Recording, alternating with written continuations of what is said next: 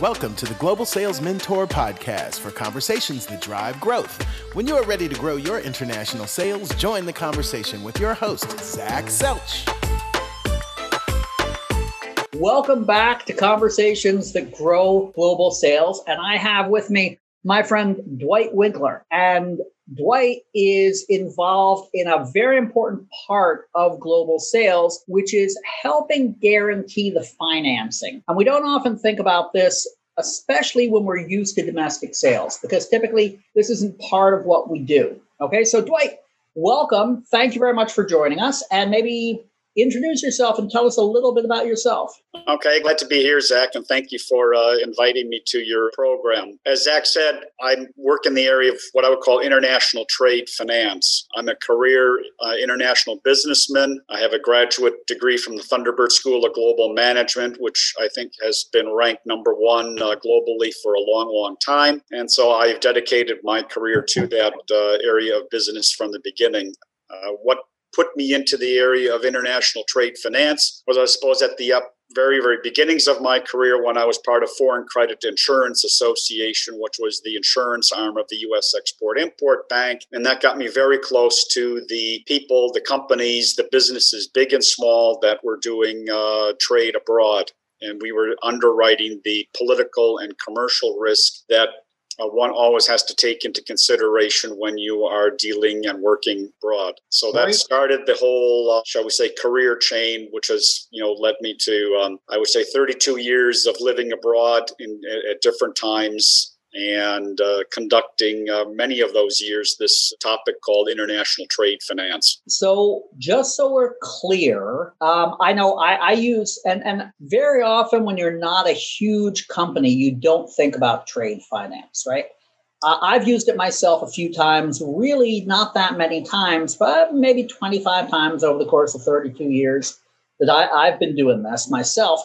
But maybe, Dwight, you could walk us through a very basic scenario so people get a feel for what it would be like to use trade finance or the Ex-Im Bank. Okay, you have obviously you have a supplier here in the US. Uh, manufacturing goods, equipment, and maybe services with it could be even a commodity. It doesn't. It's not uh, exclusive to hardware, and they have a buyer abroad uh, in a particular part of the world. It could be uh, Asia, South America, Europe, or Africa. It, it really doesn't matter. And that uh, buyer is uh, or would uh, desire to seek some extended terms. And, and typically here, as Zach, you said, in the in the U.S., people would be dealing with people on a 30-day net invoice basis. That's pretty much the common thread in that. But right. when you get working abroad, you know you're not only building equipment here but you're shipping it. It takes time to get there. Whether you're shipping it by air or by sea one's longer uh, than the other. One's more expensive than the other. You have to get it there.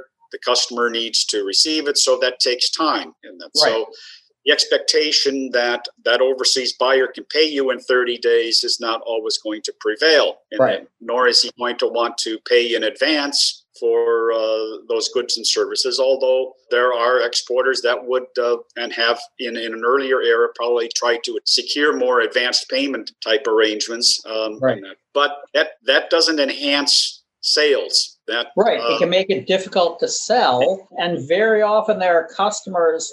Very often governments don't like to pay in advance, and, and what governments typically will pay you there are very few governments that can afford not to pay you, but they'll pay you late or they'll ask for 180 days, which, you know, if you're a medium or small manufacturer, you might not be able to afford to, to front the government a million dollars worth of uh, manufactured goods for 180 days, right? Well, well, that's correct, and and that's where um, you know if you're not a deep-pocketed uh, company, and not all companies are that, the vast majority are not, and that you're going to need to rely on other types of products that are available in the market, both government supported and non-government supported, that can help you in that process.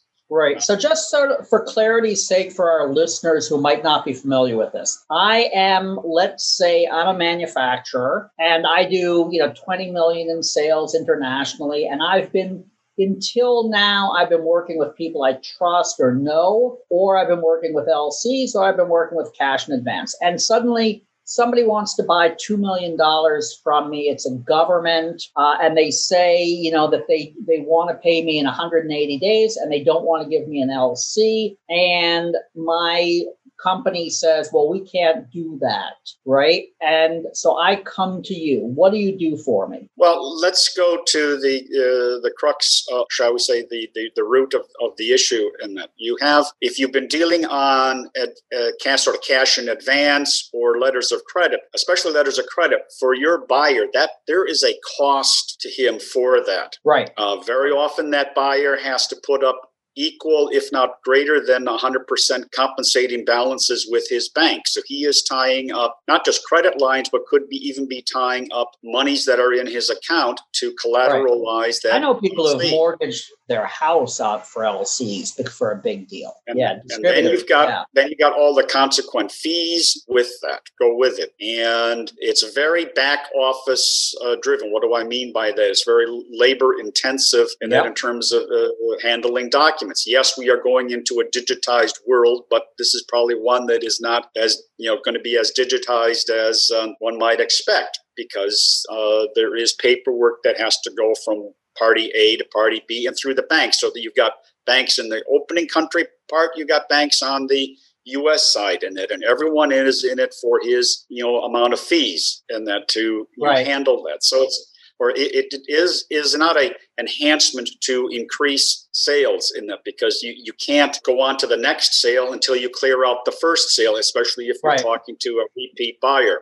Uh, right. Uh, and and and so that Uh, for him it, it, it's costly. So there are right. other ways you can deal with that. Right so let's sort of pin it back down dwight i'm sorry. So what talk to me about what you offer me. I come in and i say here's the deal. I, I can't get an lc out of this customer but my my company isn't going to let me ship without payment. What do you do for me? Okay so as being part of an organization that can provide financing in these cases we would come in and we would look at okay who is the buyer? And we would go and do a due diligence on that buyer's credit worthiness through financial statements uh, through credit other credit sources. And, and then we would determine okay we can approve and provide this buyer a certain amount of credit up to let's just say 180 days. Right. Okay? Behind that we can back that up uh, behind the scenes with some trade credit insurance where let's say 90% of the commercial risk is covered uh, through the insurance. There's a 10% residual that the exporter might have to retain in case of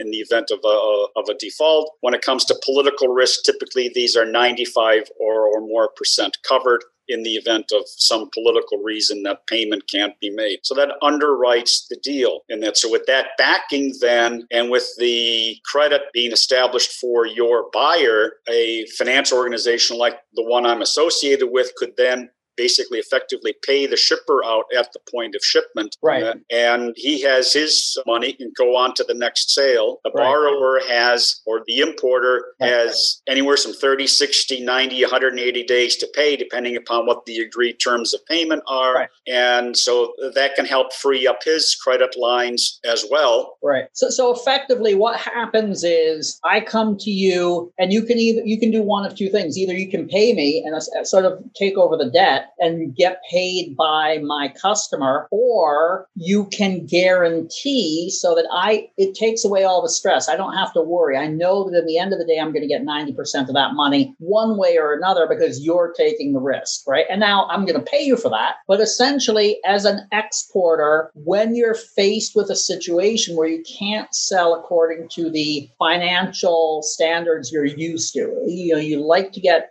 cash in advance, you like to get an LC, but you know you're going to have to walk away from this deal this time if you you insist on your normal credit procedures, this is your solution to make sure you can still get that deal, right, Dwight? Would that basically sum it up? Well, that's correct. And, and it opens up your ability, look at not only increased sales to that particular importer, but it just the whole concept gives you a tool to look at, okay, there are other importers out there where we have similar situation and we can go to work and start re, re-looking at this whole uh, approach to our commercial terms and conditions. Right. And what I've and found is this is in a lot of companies, they're very hesitant in the beginning to take anything they perceive as a risk with customers uh, or, or distributors but very often, there's simply no way to, to expand your business without taking a few risks. But working with one of these trade finance companies really takes the risk off my plate and puts it on somebody else's plate because I know in the end of the day I'm going to get paid, right? And that's the big thing. And and there are and the trade finance organization has then banks that are part of its in, in its portfolio right. that they can then sell down that risk right and then see how the, all of this works. And they also have a better ability than I do for checking the credit rating of these people, right? So if I were to go and check the credit rating of a distributor in Saudi Arabia, I, I have a limited amount of tools. But these finance companies have better tools to do that. So they can be a lot more exact when they check the credit rating of somebody I want to do business with, right, Dwight? Exactly. I mean, they, they have the ability because of their experience and, and knowledge in the arena, and uh, uh, they don't carry some of the, the perhaps some of the fears that an exporter, especially who was new right. to entering into this field of uh, international trade, might have. I mean, as right. you grow and mature in the air in the field of international trade, okay, yes, some of those fears go away, but it's those first few attempts in that that can be very concerning for uh, an exporter who's never been engaged in that way. Uh, and- exactly, and especially you know for companies, if you have a company, a lot of these companies that are American manufacturing companies, they're they've been working with the same customers for fifty or hundred years. They they they're very, very comfortable with the way they do things. And now suddenly you're saying, okay, you got to trust this guy halfway around the world who speaks a different language, very often the American company gets very stressed out over this. And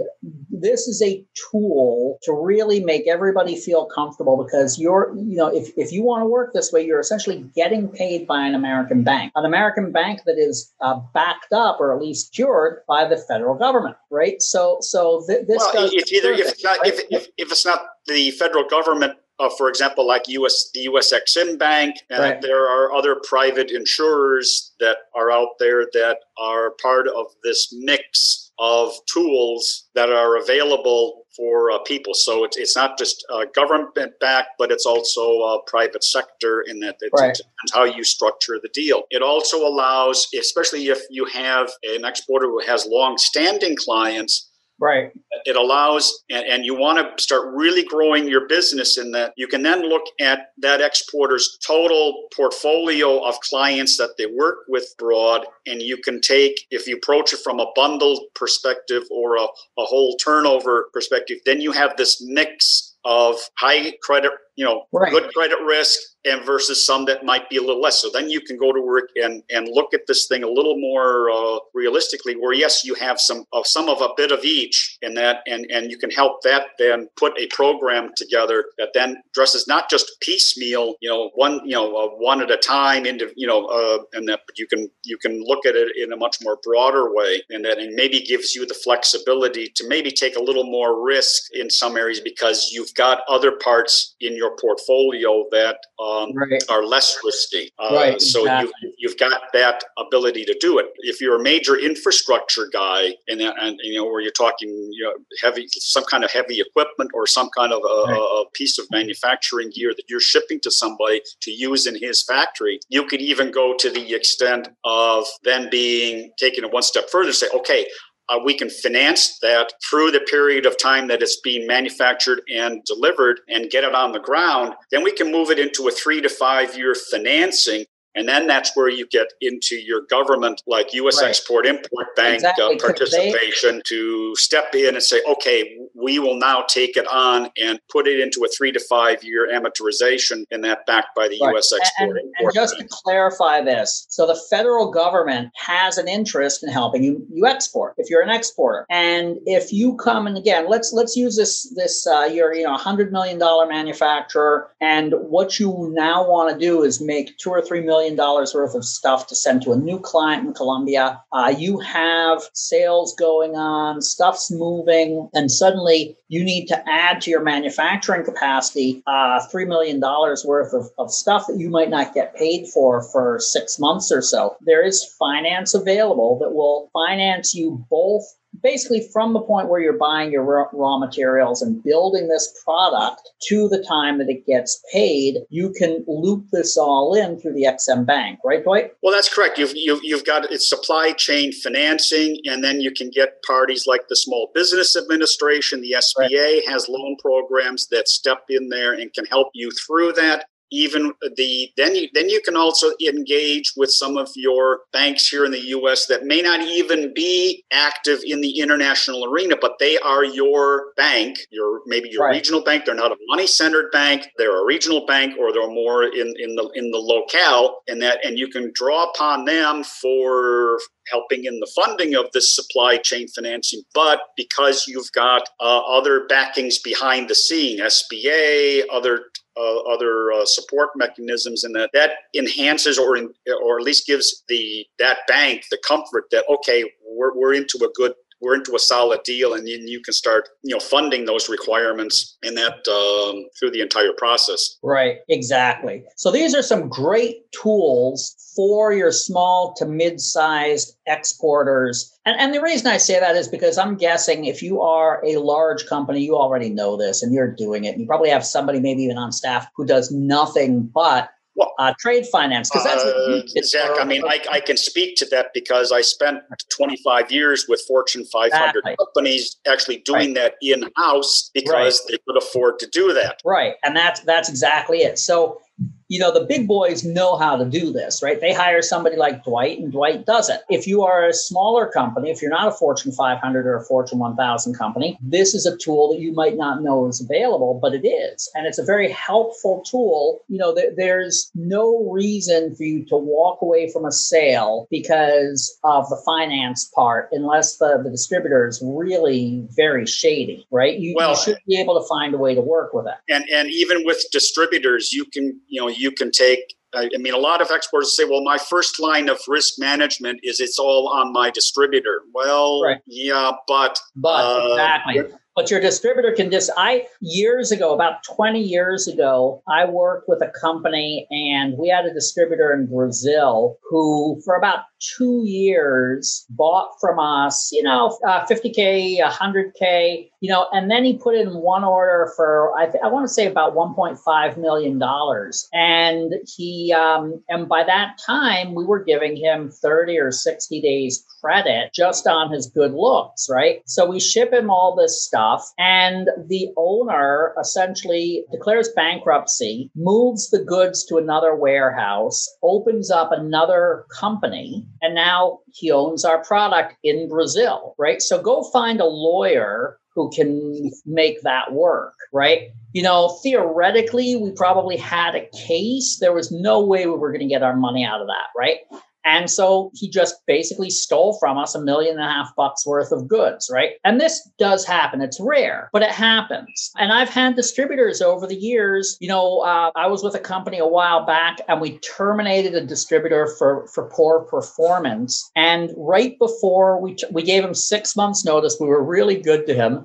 And what he did was he put in an order, the biggest order he had ever done. He had basically been doing about 150K a year for years. He put in a 600K order. We shipped to him and he never paid us. You know, he basically just walked away and we had to go through you know threatening to sue him and all of this right so even your distributors and i love my distributors you got to be careful because you don't want to expose yourself too much. You know, anything that, that could sink your company, anything that could really hurt your company, you don't want to expose yourself too much. Well, you know, it it, it all it, that's where you get to the, you know, it, it there if you don't do your due diligence up front, right. And it's not just doing it at the upfront stage. You have to have the a practice of I would say minimum basis, annually right?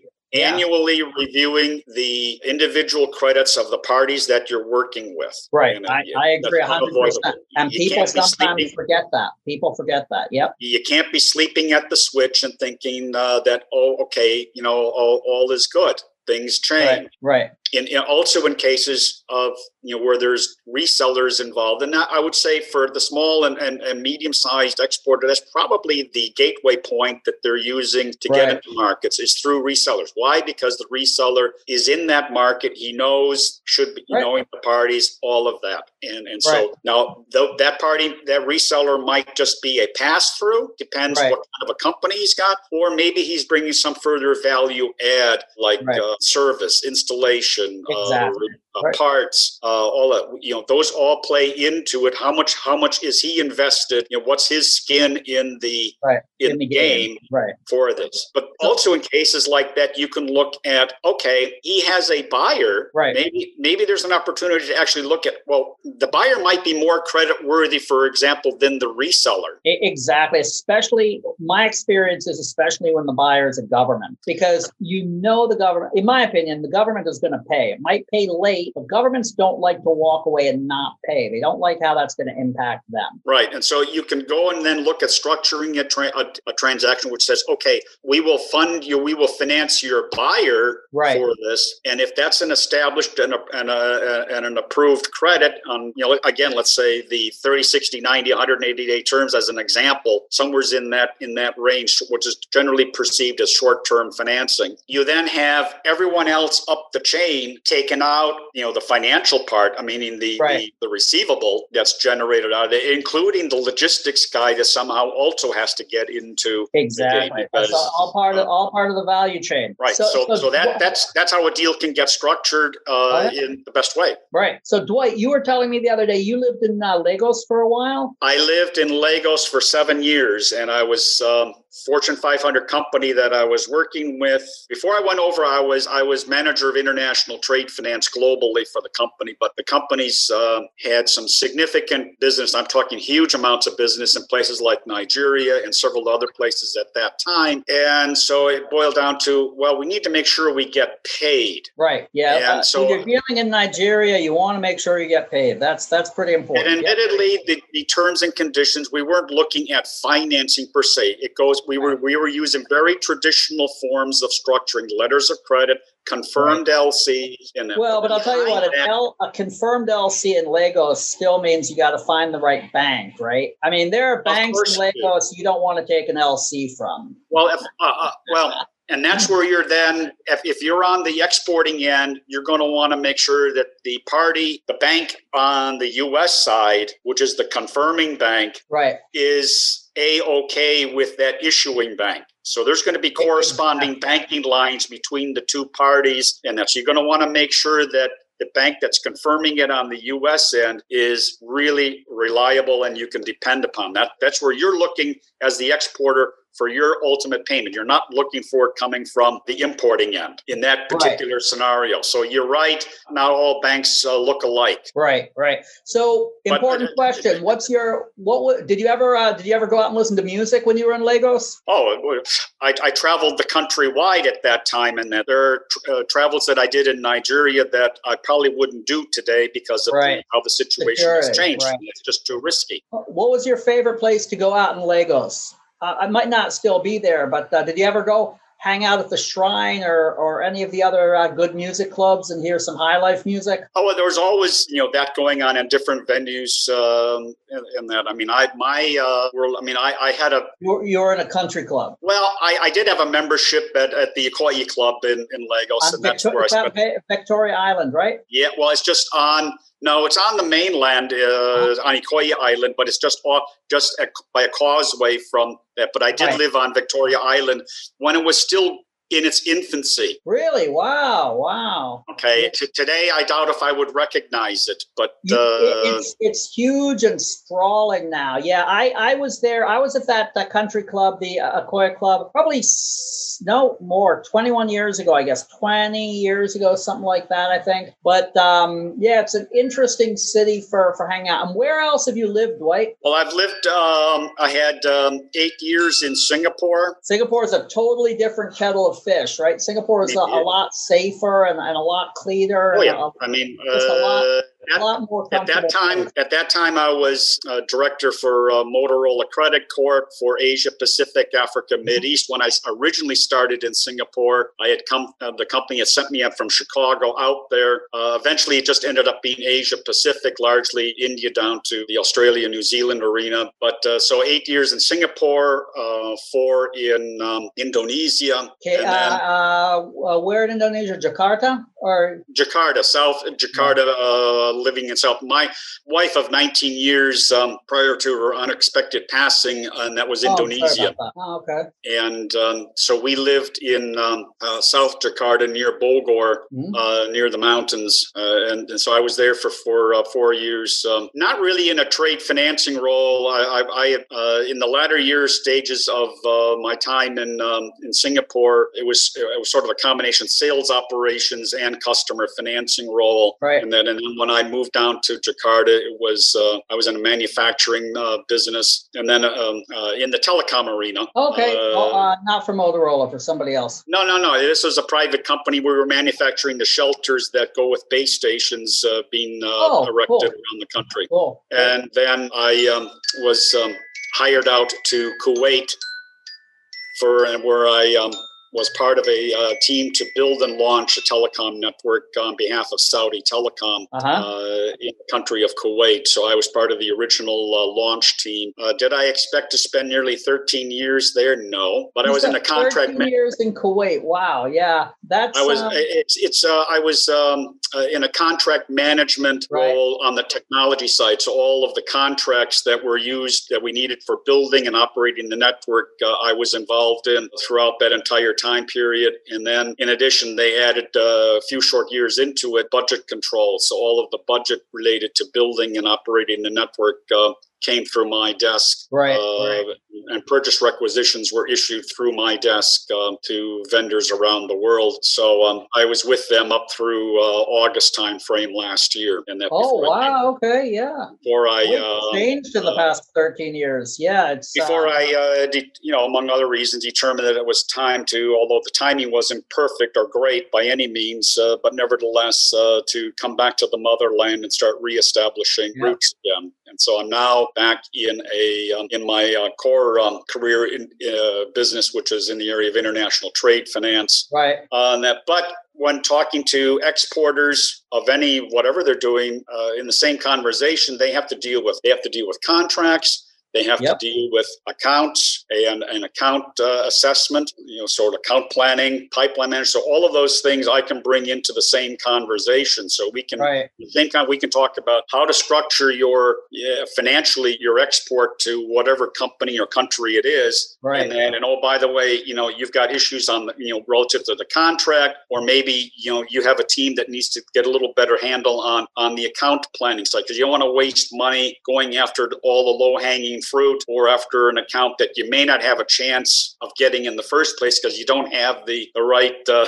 uh, entree point to get into it. So you, you that's right. all part of assessing an, an, account to, you know, where are you in position relative to, to winning that business? Right, right. Exactly, exactly. And, and what people sometimes don't get is, you know, in America, if you're dealing just domestically, not, not just in America, but if you are dealing domestically and you're selling something, it's pretty simple, right? You, you hand over goods, you you get your money. That's basically it. Once you start dealing internationally there are all these complications. How do you get your money? How do you ship the goods? Where does the ownership change from the manufacturer to the buyer right? Because that has insurance implications. It has shipping implications. Who exactly. you know if and when you start dealing with this it seems a little silly because you get down to the whole well is it my is it the is it does it belong to the manufacturer before it gets on the truck? Where does it change ownership, right? All those little things. And they're all important in terms of the sale. And when you're new to this, you know, even when you've only done this a few times, you you really this is the type of thing that go that takes you from being profitable to being not profitable. You screw up one of these things and suddenly you're you're not insured for a 500k shipment and you lose it, boom, you're you've you've lost 2 years worth of profitability for a small company, right? One of your key decisions decisions, small company, medium sized company, one of your key decisions uh, on an export sale is going to be who is the forwarder that I'm going right. to contract with because and, right. and and I'll tell you party, what I see all the time is people say, well, I'm just I, have always dealt with uh, UPS, so I'm going to work with UPS, and you go, you know what? Yeah, you're shaking your head. People people just listening can't see what Dwight's doing. Dwight Dwight's shaking his head, and that's the same thing I say to people. I say, you want a relationship with your forwarder. You want somebody serious because that's the guy who's going to get your product out of customs. That's the guy who's going to make sure you're paying exactly what you need to pay, make sure your product is insured the way it's supposed to be, all those things. And very often for a small to medium sized company, you don't have the ability to write your documentation or even check your LC in house. Well, and, and, and, that's where, you know, if you are going to continue to use an LC as a medium for right. uh, underlying the transaction, right? That paperwork has to be impeccable. Exactly. I'm not talking. I'm not talking ink smudges. I'm talking, right. you know, all of the details in it, and that's where that forwarder plays an important role. Your bank might play a very important role because when the papers end up for negotiation at his counters in New York, Chicago, wherever right. he happens to be, that's what they are going to scrutinize. And if anything is slightly adrift, and that that will impact your ability to get paid. And then right. you get into this merry-go-round of well, they got to contact the issuing bank who has to contact the applicant, right. and you get into this. Actually, like I, I got to ask you. So over the past 20 years, I've seen a tendency, I mean, not to dump on any particular company, but for instance, there is a big bank out there that everybody deals with, and they've bought up a hundred little banks. So what it used to be was if you were a manufacturer, you had a bank you dealt with, which might have 12 branches, and you dealt with the international trade guy at that bank and you had a relationship with him. Now maybe your bank has been bought up by one of the big banks, and now you're dealing with a bank that's headquartered across the world. You're dealing with them on the phone. You don't have a guy at that bank, right? You don't have a person at that bank. So you're calling a number, and whoever happens to pick up the phone is your guy that day. You, you have no mm-hmm. relationship with him. He has no idea who you are, and you have to trust him to go over this paperwork. Are you, are you seeing this too, Dwight? Is this, and what do you do about that? Well, you you've got some, you know, the big money. Yes, you're right. They have uh, absorbed many of the uh, the smaller banks. You have